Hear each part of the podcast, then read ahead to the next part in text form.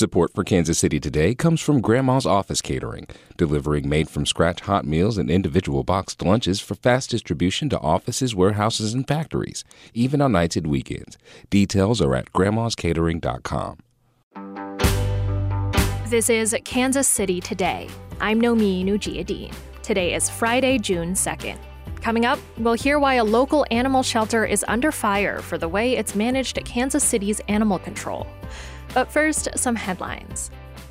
The family of a black teenage boy who was shot by a white Northland man went public yesterday about their frustrations with the legal case. At least two dozen people showed up in Clay County Court for a hearing for Andrew Lester, the 84 year old who admitted to shooting Ralph Yarl after the teen accidentally rang Lester's doorbell. But Judge Louis Angles postponed the hearing. Yarl's aunt, Faith Spoonmore, says the judge is too worried about the older man's health. That is what we need to talk about. That is what the judge needs to understand that Lester is suffering the consequences of his actions, but Ralph is suffering the consequences of being Black in America. The family is also upset that Angles sealed the case on Wednesday and says the prosecutor isn't fighting hard enough for Yarl. The state of Missouri is paying millions of dollars to four women who sued the Department of Corrections after they were assaulted by a guard at a state prison. KCUR's Sam Zeff reports the state still owes them a lot more money. According to a monthly report from the state attorney general's office, the state wrote nine checks this week, totaling $10.6 million. That's half of the $20 million awarded to the women a year ago after a jury found they were sexually assaulted by Edward Bearden, who was a guard at the prison in Chillicothe. The women said Bearden would take them to isolated places in the prison without cameras and would rape them. Bearden worked for the Department of Corrections for 10 years. He was never criminally charged. Punishing drought on the high plains has Kansas farmers expecting the smallest wheat harvest in decades. Frank Morris reports. Farmers across wide swaths of western Kansas and Oklahoma say they're facing the worst wheat crop in their lifetimes. Much of the area has endured a two year drought. That's left the wheat short and thin and left a lot of farmers like Mike McClellan near Palco, Kansas, facing nothing but bad options. You know, I'm 61 and I thought I knew how to farm, and now I'm starting to question whether I do or not. So that's that's the depressing part. Recent rains have come too late to do much good for the crops in Kansas and Oklahoma. Nebraska's fared better. Forecasters there expect a bigger wheat harvest than last year there.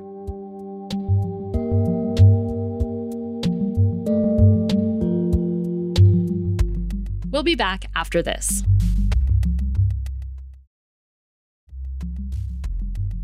Two years ago, nonprofit animal shelter KC Pet Project took over Kansas City's animal control enforcement. But now some city council members are rethinking the decision. KCUR's Sam Zeff found the number of tickets written for dangerous dogs and unneutered pets has gone down drastically.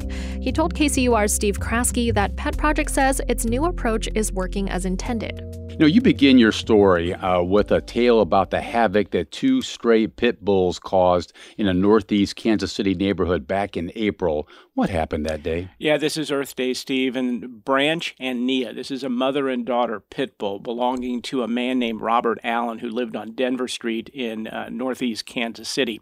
Uh, neighbors told me that they would roam freely around the neighborhood for much of the day. On this day, uh, there was a woman walking down the street. She happened to work for the city, although she wasn't on city business that day. Uh, according to reports from the uh, Pet Project, from the animal control reports, uh, the younger pit bull uh, attacks her. Mm. Uh, the mother then sees this, uh, also attacks this woman.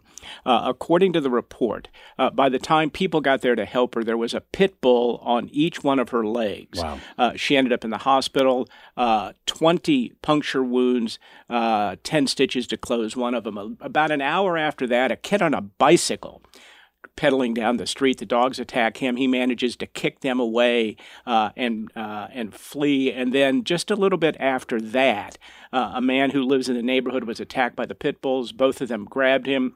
Uh, he was bitten 13 times, according to reports. He escaped.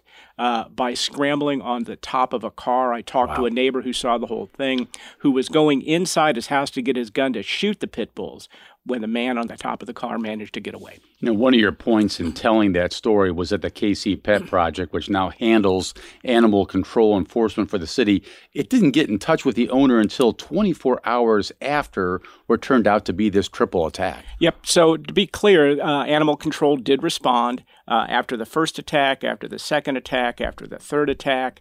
Uh, they found out where the pit bulls went. They went up. They knocked on the door. Nobody nobody answered. Uh, they uh, so, but it wasn't until the next day uh, 24 hours later, they make contact with the uh, mm. with the owner. Uh, the owner gives up the pit bulls. They quarantine them, uh, and according to Pet Project, they were euthanized because of the severity of the attack. The KC Pet Project isn't issuing nearly as many tickets for dangerous dogs or getting uh, pets spayed and neutered as the city once did. What kind of drop in those number of tickets are we seeing out there, Sam? Huge. 46%. Mm. Uh, I analyzed data going uh, going back two years before KC Pet Project took over animal control when the city was still administering it, and the two years since. Uh, and the number of total tickets uh, have dropped 46%.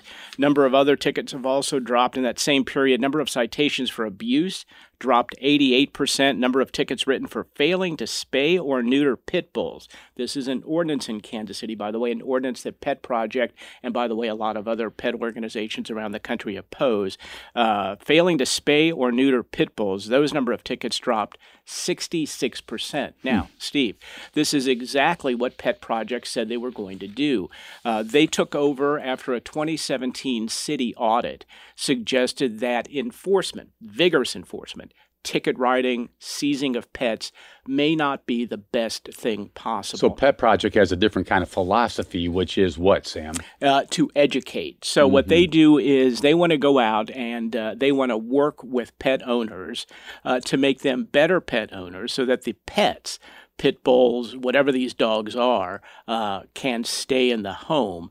Uh, and the number of tickets written uh, is seen as a success by Pet Project. It's also seen as a uh, success by City Councilwoman Teresa Loar, who is perhaps the biggest Pet Project fan on city council.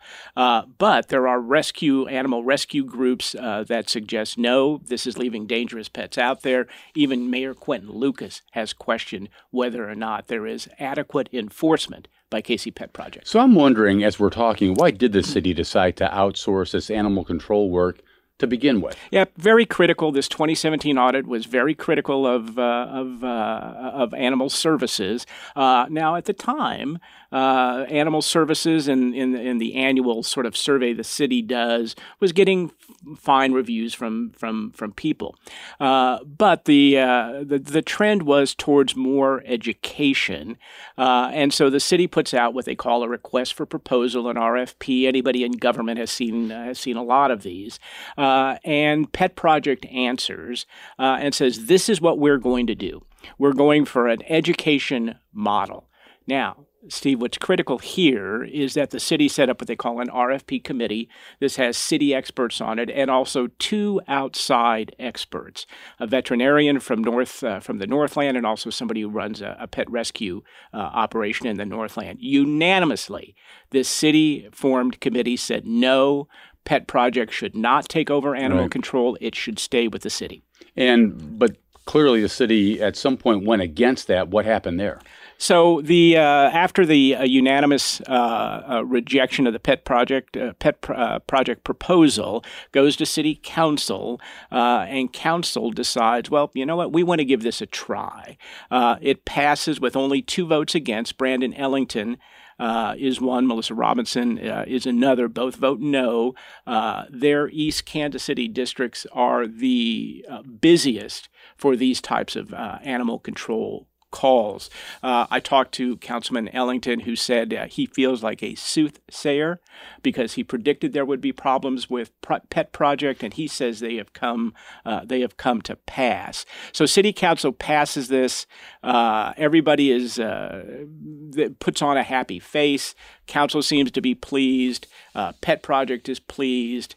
Uh, and then, uh, and and I, I do want to say, Steve, uh, that uh, nobody believes that KC Pet Project is doing anything but an outstanding job running the uh, shelter uh, near Swope Park, which they've is been, what their traditional yes, they've been running. Been. Yep, they've been running the animal shelter in Kansas City for a long time. They, along with bond money, they raised money to build this beautiful animal shelter out near Swope Park.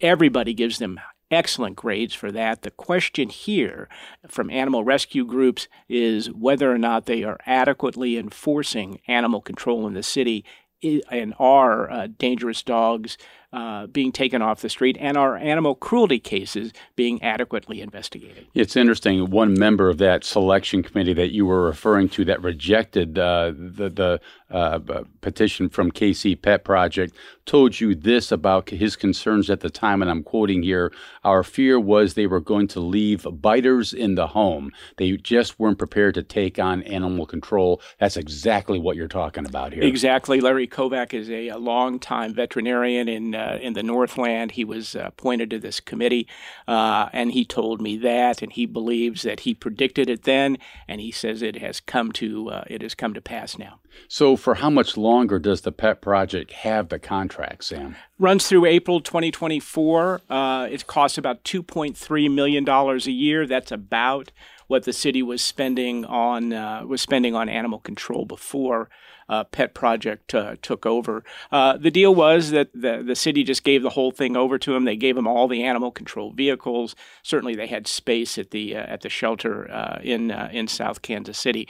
Pet Project sat down. We had a long long talk with their communications officer and the per- and the person who is their chief enforcement officer, and they say that this education uh, part is working.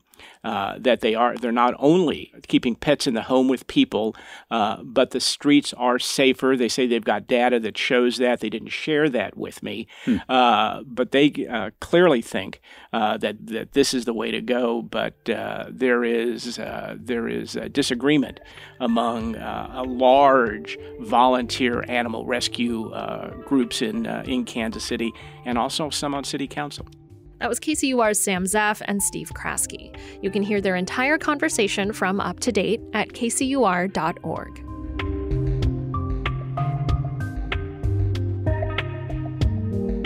This is Kansas City Today. I'm Nomin Ujiyediin. This podcast is produced by Trevor Grandin and KCUR Studios. It's edited by Lisa Rodriguez and Luke Martin. To read Sam's reporting on KC Pet Project, visit kcur.org, where you can find more local news from Kansas City's NPR station. Thanks for listening, and I'll see you next week.